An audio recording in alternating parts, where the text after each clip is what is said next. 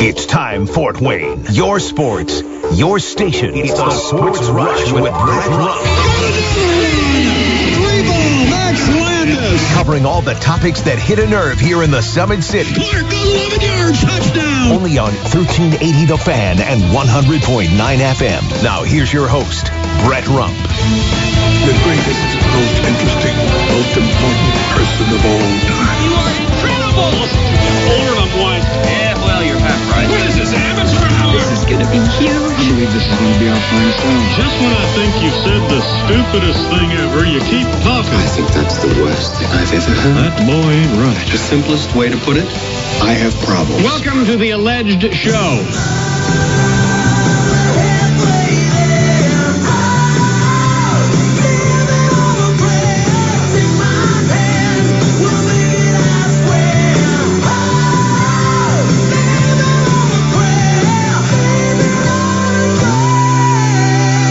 Taking you over the hump, it is a Wednesday edition of the Sports Rush, your daily local sports fix, four to six. I am Brett Rump along with Adam Lundy. We've got a big hour on the way. We've got Sam King from the Lafayette Journal and Courier who will join us coming up in about fifteen minutes. Also, we'll talk the latest with Justin Fields in Chicago. Did social media tip us off as to what the ultimate destination will be for Justin Fields? Uh, talked about this in the first hour. And uh, want to bring it up that there's a lot of debate on whether or not high school basketball needs a shot clock. And everybody wants to point at that anomaly, that one game out of the fifty games that they could find that had someone maybe being very patient with the basketball. I don't, I have not seen a game in some time where someone just stuck it under their arm and held it against their hip. I haven't seen that, where someone is willing to just burn the clock down and try to get one possession out of a quarter, or or maybe with four or five minutes left. Now, I've I've seen it before where it's happened, but it hasn't been a, a regular occurrence. It's been a game where, you know, maybe things were going a little out of hand up and down the court, and you've got a one-point game, and instead of it going back and forth and each team taking a one-point lead, that team decided, hey, it's time to slow this down, tuck it, tuck it, hold it, and not do anything with it until we get to the final minute. So it's us that has the ball last, because right now it seems like every time a team has possession, they're going to score. And so I've seen it.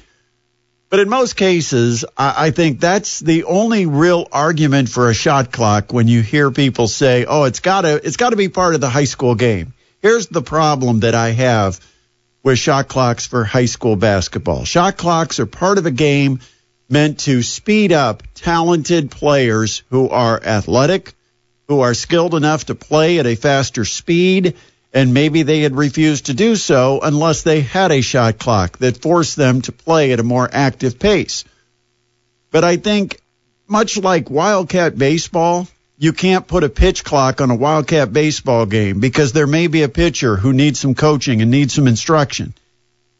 And so, therefore, they might have to take their time to work on their fundamentals and improve. I think you've got that in high school basketball. I think there's players that fundamentally can be very sound. They're just not talented basketball players, and in some cases, they're not skilled athletes. And so to speed them up does them nothing as far as helping them learn the actual game of basketball. Nobody wrote the game of basketball that it's the first one to eighty wins. It's the one who ends the game with the most points. And no one requires you to have a minimum number of points to be declared the winner.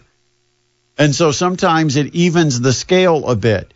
You take a team that's really speedy, athletic, and maybe more talented and gifted than another team, but the other team can play possession basketball, limit the number of possessions in a game, and therefore stay around and hang around and maybe hope that other team with limited possessions gets out of rhythm, gets uncomfortable, takes some shots they shouldn't take, and eventually maybe you've got a chance to win a game that you shouldn't win just because you played a different style and you approached the game differently than the team that was so athletic. You put both those teams into a shot clock blender, and when it comes out, the team that's more athletic and more talented is probably going to win those games nine times out of ten, if not more. And so um, I look at, at the Saturday, this past Saturday, as a prime example of another reason why we shouldn't have a shot clock. Norwell led Bremen forty-two to four at the half, a thirty-eight point lead. It was a mismatch in talent. Clearly, Norwell was more skilled, overall more athletic, and just better than Bremen. The only chance Bremen had in that game, which they didn't actually utilize, was to perhaps limit the number of possessions. And instead of going to the locker room down thirty-eight, maybe they could have gone to the locker room down eighteen. Give them a chance to just buy some time and make some adjustments. And I think that's what we've got in Indiana, are great coaches that if they can keep their team close enough that they're not out of range, and in this case, the game got out of range, but if they can keep their team close enough that they can keep them within range and keep them on the radar, maybe they can make an adjustment or two. Maybe they can keep the confidence of their team. Bremen knew that at halftime this game was over. There was no chance they were coming back from being down forty-two to four to the number two team in the state, who had just knocked off the number one team. But just imagine if you take a game that normally has uh, fifty or sixty possessions, and you can get it down to where maybe there's only twenty-five or thirty possessions. Is it bad basketball? No. Maybe that's fundamental. Maybe that's part of the game plan. But what is more entertaining? Playing a game fast that ends up being a forty point win for one team over the other, or playing a game slow that might be a ten point game in the fourth quarter? What game, you know, and so everybody wants to argue that it's so boring to watch teams that play at a slow pace. You know what's boring is when that team plays at a fast pace and they're down by fifty going into the fourth quarter. And and that's what you will end up with in the shot clock era, should it be adapted by Indiana high school basketball. Is you'll end up with games that maybe could have been competitive if it would have stayed in the thirties or the high twenties. And maybe you could have had a game that ended up thirty-two twenty-five, but you put a shot clock into that game and it ends up being seventy-five to thirty. Because the team that's talented is going to gain a huge, huge advantage by automatically speeding up the other team because they're on a clock, not because of the defense you play. My feeling is if a team wants to play faster, they've got to make that happen and control the tempo of the game on the defensive end. You might have to trap. You might have to pick up three-quarter court. You have to do things to maybe force turnovers or force action from your opponent. And so I believe there's a strategy involved that would be lost if we went to the shot clock. And I think our coaches are too good to take that away from them. And when you have the the range of, of talent in this state that you've got, where some of the really elite four A programs and even some of the good four A programs are significantly better than two A or one A, just because of the kids they've got in that community and the, the players that come out for basketball, I I like the challenge of a one A or two A to figure out a strategy against that better three A or four A team that might involve slowing the game down a bit. You may want to play a game in the thirties and forties. They might want to play a game in the seventies or eighties. And who's going to win that battle? Can they speed you up or can you slow them down? That's part of the game. Right now, everybody will play at a certain pace. I just don't think there's enough consistent talent throughout high school basketball to make it an even playing field for everybody to play under the shot clock. And I think, you know, you look at a game like Bremen where it didn't get slowed down. I mean, there was nothing that the shot clock would have changed about that game, and it still would have been a forty-two to four game, but that's my point.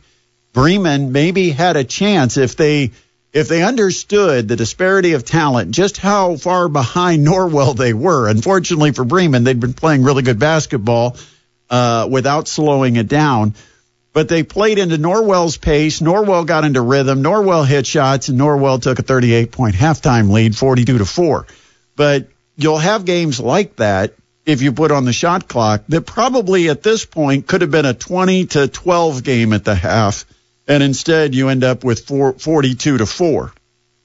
Uh, I just, uh, you know, the, the, that's just one example of why we don't need to alter high school basketball. It is still uh, a to me an extracurricular activity that we want to encourage kids to participate in, and we don't want them deterred because the team that they would play for and their high school can't compete with teams that that play fast, and by speeding their team up, they would be dominated. They would be um, not, you know, not in games that maybe they could actually compete in.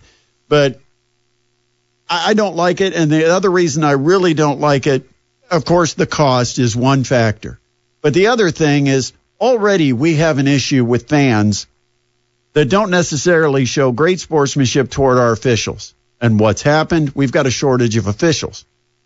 We need some former players to step up and, and take on the responsibility of being the next wave of high school basketball officials in this state. We need you to do that. If you're a former player, instead of just sitting around the house, make a few extra bucks. Go onto the I H S A website, look at information on how to get involved as an official, and it's uh, it's not that hard to help the game that you played that might have made you into the person you are today, and maybe the person that's qualified to be a high school official. But um, but the whole the whole scenario is with the shot clock. You're adding essentially an extra official, someone who's going to have to make some calls on whether a ball hit a rim, didn't hit a rim. They'll have to have the shot clock reset. They'll have to be on their best game. And you've got all these schools around the state, four hundred of them, that are all going to have to find somebody who's qualified to do it, probably find a backup or two. And then when you have J V games, freshman games, varsity games all going on on the same night, you've got to have two or three people working the shot clock. And that's not necessarily an easy job. And so people are not going to be well qualified to all to, to take over as the shot clock operator. They will make mistakes. And right now, every time an official makes mistakes, which they will do that too, it happens. We can get a little upset about it, but we've got to also understand where the line is drawn for good sportsmanship. And right now, that line is crossed far too often.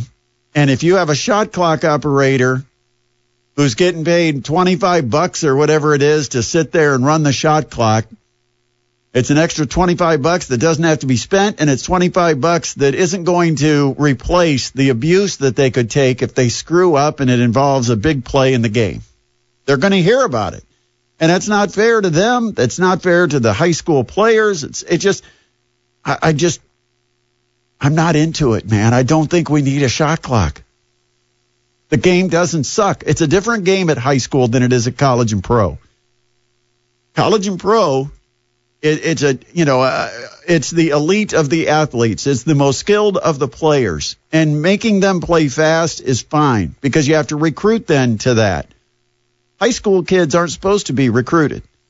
And most small communities, there's not a lot of recruitment going on. You deal with the players you get and the guys that come out to the team or the girls that come out to the team, and you're not going to be able to all of a sudden decide, boy, this is a talented group. We can play fast this year.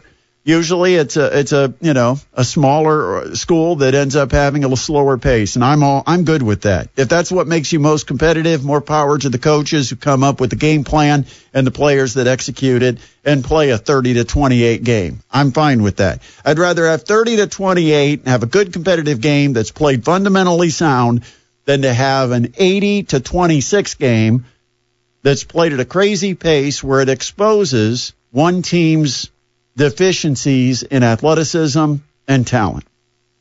four six eight six two is Parkview Sports Medicine text line, four six eight six two. Sam King is going to join us, talk Purdue basketball coming up here in just a couple of minutes. Welcome back to the Sports Rush, your daily local sports fix, four to six. Of course, you can always weigh in on the show on our Parkview Sports Medicine text line at four six eight six two. Right now, time to talk some Purdue basketball. And joining us for that conversation from the Lafayette Journal and Courier, it's Sam King, who covers the Boilermakers. And, uh, Sam, Purdue comes off a somewhat shocking loss to Ohio State on the road. Of course, no road game is a given, and we've seen that with this Purdue team. But what went wrong in your eyes in that Ohio State game on Sunday? Uh, well, I think, uh, first of all, Ohio State's got great individual talent who uh, maybe hadn't collectively played great together a whole lot this season. Um, early on, yes, but here recently, no. And it just seemed like it was one of those days where everybody was playing well at the right time, and uh, also playing for a an interim head coach probably sparked a fire under some guys too. But uh, unfortunately for Purdue, it was the next team up on the schedule when uh, that coaching change happened, and a great start for the Boilermakers, but then you're right, it, it went just completely wrong with turnovers, um, bad shot taking, uh, Ohio State going on a run. They're at the end of the, the first, first half and the start of the second half, uh, and then it was really just kind of, uh, a, a, I guess, a collection of different things. Um, but overall, it was the, the turnovers, and those turnovers really turning into, I think, twenty-four Ohio State points. You take even a couple of those turnovers, turning into easy layups away, and, and it's probably a different ball game. But uh, that's been kind of the theme for Purdue when it has lost this season, has been uh, turnovers and then the points off of those turnovers. How concerned should Purdue fans be about Zach Edey's performance? Turned it over, I think, six times against Ohio State. Also, he's been struggling of late, not necessarily just uh, in Sunday's game, but he's been struggling uh, of late at the foul line. They can't afford to have Zach Edey not playing at his best as they hit into March. Yeah, and uh, I think that probably goes to a credit to Zedke in that Ohio State game, who seemed to really time up uh, Zach Edey when he was going up to the basket and was able to, to dig the ball out and just swat it away numerous times. And I uh, I talked to Zach today about that. I said, did you see something that maybe was a tell that made him able to time that up pretty well and, and just be able to swipe the ball away from you every time you went up? Um, if you ask Zach Sunday, he'll tell you he was getting fouled quite a bit, which may or may not be true. But today, having seen the film and had some time to digest it, will tell you that, yeah, you know, I was I was probably doing some things that made it easy for them to take the ball away from me, and I've been working on that. So, you know, but it's not uh, maybe so much what happens uh, in a loss, it's how do you get better from that, and uh, you hope that Purdue takes this and translates that into uh, not making the same mistakes uh, against Rutgers tomorrow, against Michigan Sunday, so forth and so on. Uh, but, yeah, I'm not totally concerned because I don't know if over the course of four years anybody's worked harder than Zach Edey to go from a guy who averaged like one point seven points per game in high school to being a probably two-time National Player of the Year. Sam King joining us on the Lafayette Journal and Courier. And, uh, Sam, I, I brought this up uh, on Monday's show that the Purdue certainly has heard what's being uh, talked about on social media. And when you talk Purdue basketball, a lot of the talk is always, yeah, that's a nice win. Let's see what they do in March. Or they're doing well now, but it doesn't really matter. Let's see what happens when it's one versus sixteen. It seems like this team is being measured, and the success of this season is being measured solely on what happens in the N C double A tournament. How does Purdue avoid some complacency? Because that that was my point. It, are they going to be emotionally connected to every single game when all they've heard for the last, what, nine, ten, eleven, twelve months has been about the N C double A tournament? Yeah, and, uh, you know, I think it's been a gradual getting better at different things. Um, and the thing that Purdue has had to do is, is own that that loss to Fairleigh Dickinson. There's no avoiding it. Everybody on that team, coaching staff, players, they know here in a, a couple weeks that every question that they're asked is going to center around something that happened a year ago. And uh, the only thing you can do is admit, yeah, we, we failed. It happened. Um, and, you know, probably the best thing to do is just get in the tournament and win a game or two and get to that second weekend. And then it's, uh, you know, hopefully it becomes a, a non-story, because by that point, you're in the Sweet sixteen, and it's more about the matchups going forward. But you're absolutely right. Um, anything that happens in the regular season um, is irrelevant for this team.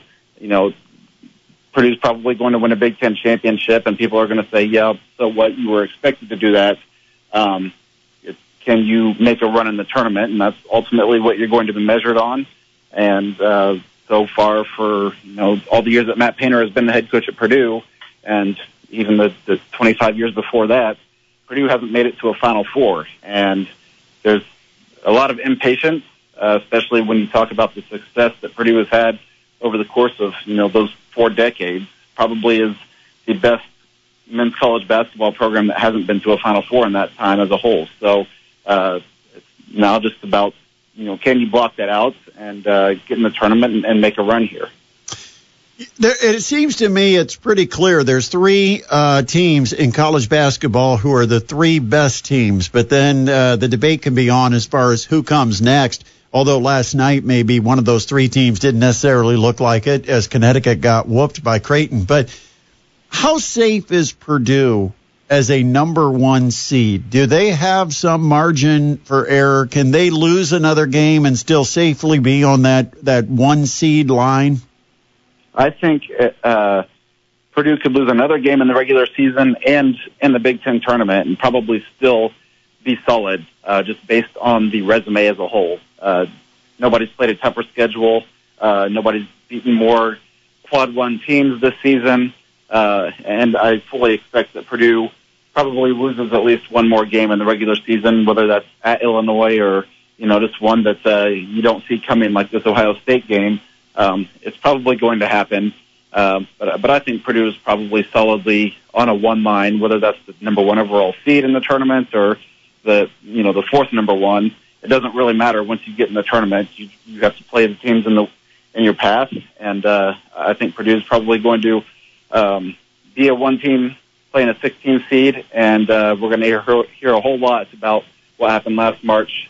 For, you know, the stretch from the end of the Big Ten tournament all the way until that Thursday, Friday opening round. How do you describe Fletcher Loyer right now? Is he in a slump? Is is that fair to say? I mean, what? Because to me, the one thing he does that earns his minutes is shoot three pointers, which provides the balance for Zach Edey inside. So maybe it's just, I see it and it's highlighted when he isn't connecting at forty percent or better from three, but. Um, what? How do you see Fletcher Loyer right now and what he's got going on with the Boilermakers? Yeah, I think uh, because he's shot so well this year. Last year, you know, he didn't shoot very well down the stretch, and the decision was easy for a lot of defenses was you double Zach Edey and you let Fletcher Loyer have three-pointers, and if he makes them and beats you, so be it. But uh, right now, I feel like, you know, here for the last couple of games anyway, teams are taking that away. They realize that this is a guy who's in the game solely because he can make shots from the outside. Uh, we've got to take that away because uh, if you get Fletcher Loyer going, um, Tennessee knows what happens uh, for sure. Arizona knows what happens. Uh, he can light it up in a hurry. And uh, right now he's, he's not really helping you offensively. And when he's not giving you the offensive production, he's not uh, solid enough defensively probably against uh, certain players to uh, – be a guy that can be on the floor, which is why we've seen some extended minutes here the last couple games from Ethan Morton mm-hmm. and uh, Camden Heidi. Uh, you know, Fletcher Loyer is not giving you production offensively. Um, you've got to make a decision there, and uh, teams have been able to take that away. I think there will be a game probably where Fletcher Loyer goes off and scores twenty points. Um, maybe it's tomorrow night. Maybe it's it's one of the next four games left in the regular season after that, but uh he'll get it going. I think it's right now, it's just teams have kind of circled him as that's a guy that's a, a weapon that can beat you, and, and they've seen it happen against some uh, high-profile teams. It's very tough to just flip a light switch and all of a sudden play your best basketball, but do you think Purdue played its best basketball early and now has to find that magic again? Uh, it's, you know, Matt Painter talked about this today. Uh, he's like, a, a lot of teams in the country right now, probably every team in the country right now, would take winning nine out of ten games uh, in a conference like the Big Ten, um, but you're judged on your last game. So right now the sky is falling for the fan base and, and media and, and people alike, but Purdue's not worried. Uh, I don't think that Purdue probably played a great half against Minnesota in the first half and then looked really good in the second half.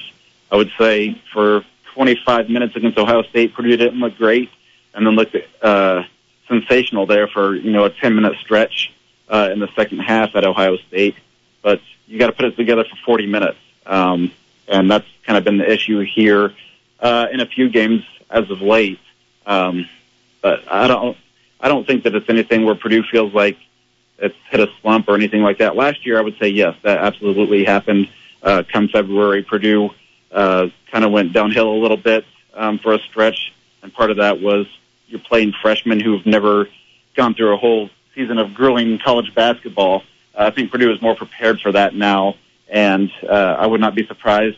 Rutgers is a team that always plays Purdue tough and, and plays great defense, but if Purdue goes out and uh, is able to put up uh, you know, a, a nice, solid home win against Rutgers, which is a team that has always given Purdue fits here for the last five years or so, um, then people can start to say, okay, maybe it was uh, an anomaly what happened at Ohio State, not so much uh, the team is on a slide all of a sudden. Always appreciate you, Sam. It's great having you uh, join us, and I look forward to talking to you again as we just about get to the end of the season here. Yeah, it snuck up on us quick, didn't it? yeah, yeah, absolutely. I was, I was thinking, you know, we'll talk to you again soon. It's like, yeah, we better talk to you soon, because if we don't, we might not be talking Purdue basketball anymore. Yeah, it's, uh, spring football is right around the corner, so yeah. Let's delay it as long as possible. Hey, appreciate it. Thanks so much. Sam King joining us, the Lafayette Journal and Courier, here on the Sports Rush. When we come back, I'll give you my breakdown. Norwell, Gibson Southern. Uh, what are some of the key things that Norwell has to pay attention to in taking on Gibson Southern on Saturday for a state championship? Also, Butler, yeah, they didn't do it. It wasn't the Butler that did it last night. They fell short, and we'll tell you about that. Also, big, big game tonight with Mastodons women's basketball. Huge game. We'll tell you why it's so big. All that coming up. And Justin Fields, he's unfollowed the Bears. What does it mean? Man, we've got a lot to cover, and it's the Sports Rush doing it on a Wednesday on thirteen eighty The Fan and one hundred point nine F M. Tough one last night again for Butler. They fell short against Villanova, seventy-two sixty-two. I'm telling you that Butler's chances to get into the N C A A tournament are fading away as they keep wasting opportunities to knock off one of the top half teams in the Big East Conference. Uh, I know it's... I mean, I know it would be kind of a marquee victory, but I feel like Butler, if they're going to make the statement to stay off that bubble and be on the right side of the bubble, they need to have one of these wins, and they keep blowing the opportunities. They've got them on the schedule. They're just not getting it done. Last night it was seventy-two sixty-two to Villanova, a five-minute and twenty-four-second stretch of the first half. They had just a single three-point field goal, and they never really recovered. As they ended up down eight, nine points, then they'd make a run, they'd get it down to two, then they go down eight, nine points again, get it down to three, then down to four, then they were down to six, but it kept going back and forth. But it was always Villanova getting separation, Butler having to use a lot of energy to try to close the gap, and eventually they never got over the hump. Butler falls last night. Coming up tonight, you've got Indiana versus Nebraska. This this day started with Nebraska being a one-and-a-half-point favorite, and yeah. This day might end with Indiana being a two- or two-and-a-half-point favorite. It's, yeah, today was weird with the line. It just moved. Yeah, I mean, right. All of a sudden, it and, and, and the thing was, it was one-and-a-half. Nebraska was the favorite. Then it was one-and-a-half. Indiana became the favorite. So uh, it just completely flipped during about uh, a four-hour stretch this afternoon. Caught me off guard. Yeah, and I mean, I don't really do the whole gambling thing, but... Uh, yeah, I, I mean, usually don't see major swings, you know, half point or a point maybe, but yeah, yeah, a, a swing where the favorite was changed by a point and a half from Nebraska to Indiana. But uh, that game tonight, it can be heard on our sister station, WOWO ninety-two point three F M, with Don Fisher and company. Uh, the home of Indiana basketball all season. WOWO ninety-two point three F M. Also, a special programming note uh, because we're going to have Purdue and Michigan, the game coming up on Sunday. Uh, pregame one o'clock, tip at two o'clock, and that also will be on WOWO ninety-two point three F M. Purdue basketball normally right here at thirteen eighty The Fan, uh, but it will move over to WOWO on Sunday because the Mastodons take on Milwaukee on Sunday afternoon uh, in a key Horizon League game. And coming up on Friday night, of course, we've got your high school basketball coverage. But uh, on the stream, you can check out the Mastodons against Green Bay. That will be up in Green Bay, Wisconsin. And we will have the tip at seven o'clock, the pregame at six forty-five, only available on the stream at thirteen eighty the fan dot com. All right, so We also have state championship basketball. We've got everything covered, right? Oh, yeah. Coming up on Saturday, both the two A and three A games, they will be broadcast right here. We've got Derek Decker with the call of two A, Bishop Lewers versus Brownstown Central, and then Josh Williams has the call of Norwell, Gibson Southern. Norwell twenty-three and four, Gibson Southern is twenty-five and four, and for Gibson Southern, they've got two big-time scorers. Gabby Spink, a five nine junior, averages twenty points per game, has taken an average of about six threes a game, hits thirty-one percent, but she's also gotten to the free throw line. Two areas that Norwell needs to try to defend is, one, don't let her shoot the three, but when she goes to the basket, do not foul her and let her get to the free throw line, where she's also been dangerous this year. And then you've got Chloe Graham, who's a five nine senior guard, couple of five nine guards. Uh, Chloe Graham has taken one hundred ninety-two threes, seven more than Gabby Spink, and has hit forty-two percent of them. Oh, man. That's some sharp shooting. Yeah. So clearly a three-point weapon for Gibson Southern. Chloe Graham, over half of her field goal attempts are three-point shots, so she certainly likes to set up and fire uh, from distance. She averages about seventeen points per game. So those are the top two scorers. Gibson Southern, so far in their tournament run, has beaten three top ten teams en route to Indianapolis. Those three teams ranked eighth, ninth, and tenth, and they are trying to beat their fourth top ten team in number two, Norwell, come Saturday. Uh, speaking of whew, female basketball, of course, it's girls in high school. It's women's basketball when you get to college. Mm-hmm. Uh, big one tonight for the Purdue Fort Wayne women. They are on the road at Northern Kentucky. And, uh, you know, we talk about how important this week was for Purdue Fort Wayne taking care of business at home, because they had two home games against teams that were just behind them in the standings, and uh-huh. you had to try to get some safety and separation with those teams. Now you take on a surging Northern Kentucky team who has played really well of late. In fact, they've really been scoring. Uh, this week they not only had the player of the week, but they had the freshman of the week in the Horizon League. Uh, so they they're coming in with great confidence. Uh, Northern Kentucky only has nine wins on the year. They're nine and sixteen, but sometimes you can throw the records out because when teams get hot, it's the time you don't want to play them, and right now, Northern Kentucky's gotten hot. Uh, they're trying to get themselves uh, securely into a position to uh, host a first-round game, and probably they look at it and think, you know, we've got an outside chance of getting a first-round bye. They're only a game in the loss column behind uh, Detroit Mercy and Wright State, who right now are sitting fourth and fifth in the league. And they've come from basically nowhere uh, to to making that run. So they've got, I mean, they've got aspirations to get into that top five and get the first round bye, or maybe even the top four, which is not out of the question. The Mastodons come into the game tonight ten and six on the year and seventeen and ten overall, which, by the way, is the same one-loss record as the men's team at Purdue Fort Wayne. Uh, Mastodons also trying to even up their road record on the season at seven and seven. And we mentioned the other day that the Mastodons men's program is six and five with a winning record on the road. So a big one tonight for Maria Marcasano and the women's basketball team, sitting right now in a somewhat comfortable position in third place. Mm-hmm. And they won't lose third place tonight, no matter what happens.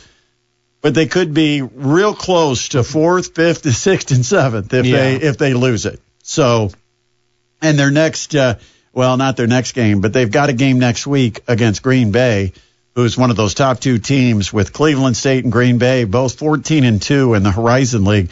And so they've got a tough one coming up next week at the Gates Center. So Justin Fields, the other day, unfollowed the Chicago Bears. And you kind of feel like this is cryptic messaging, kind of giving a, a insight into the mind of the quarterback, that if, if he wants to disassociate with the Bears on social media, then maybe that means he wants to disassociate with the Bears as his employer. And I would not be surprised if that is the fact. Now, when you're going to be questioned by the media, you're going to come up with an answer where it's not going to be, yeah, I unfollowed because I want the heck out of here. That's not what you're going to hear, right? Right. You're going to have a politically correct answer and try to have some discipline. The agent uh, has probably talked to him and said, hey, look, if you get asked about this, here's here's what you say. And so he had a pretty well-rehearsed answer. Uh, just saying that, you know, he's tired of social media. He's going to be taking a vacation. He doesn't want to hear the back and forth with Bears fans on social media talking about whether Fields should stay and be the quarterback for the future or whether they should draft Caleb Williams. That, I mean, that part probably is true. The problem is just after, after the draft, it's still not going to go away, even if the Bears decide Justin Fields is our guy. Because if he is the guy in Chicago, every time Justin Fields has an off game or uh, the Bears lose and Fields doesn't have spectacular stats, it's going to be his fault. It's going to be the uh, front office's fault for not drafting a new quarterback. We're stuck with Fields. We had our chance. That stuff is not going to go away. And so if he doesn't like it now on social media, it's going to be all around him next year like a big cloud. Yeah, absolutely. Uh, I mean, there's no margin for error for Justin Fields. He can't have an off game because that will set everybody off again. So uh. I just feel like if that is bothering him to the point that he has to to unfollow the Bears account, then he probably will be better served to go somewhere else. I think he'd be great in Atlanta. Why do you say that? Just, just do. Just do. I think he'd be great in Atlanta. Okay. Atlanta. No, there's just a lot. There's of talk about Pittsburgh. There's talk about Atlanta. A lot of talk about Russell Wilson to the Steelers. Really? Yeah. That's the new buzz? That's the new buzz, my friend. Uh, I, I keep thinking Washington, new coach, maybe uh, turn a new leaf with the quarterback. Yeah. Although they kind of like that Howell kid. I don't, I don't know. Yeah, he had some moments, but then kind of faded. Yeah, so... could be an interesting uh, quarterback carousel this offseason. Got to take a quick break. We come back, wrap it up next. It's the Sports Rush on thirteen eighty The Fan and one hundred point nine F M. All kinds of programming notes that we've got to tell you about coming up tomorrow here on the Sports Rush. It will be Shannon Griffith, the coach. How about that? I read the entire sentence this time. Griff is going to be in tomorrow. Derek Decker fills in for me on Friday. I'll be up in Wisconsin for the Mastodons Green Bay game coming up on Friday night. Also, don't forget high school basketball coming up this weekend. two A title game with a tip somewhere around twelve forty-five to one o'clock. And the three A title game with Norwell and Gibson Southern at six twelve will be the tip. We'll be on the air by six o'clock with your pregame coverage on Saturday. We've got Purdue right here on the radio tomorrow. Tonight, Indiana basketball against Nebraska on our sister station, WOWO ninety-two point three F M. Woo, lots to cover. Big thanks to you for keeping with us here on this Wednesday. Big thanks to Kevin Bowen, who joined us in hour number one. Also, thanks to Sam King, joining us from the Lafayette Journal and Courier. I'm on the road. Have a great Wednesday night. This has been the Sports Rush on thirteen eighty The Fan and one hundred point nine F M.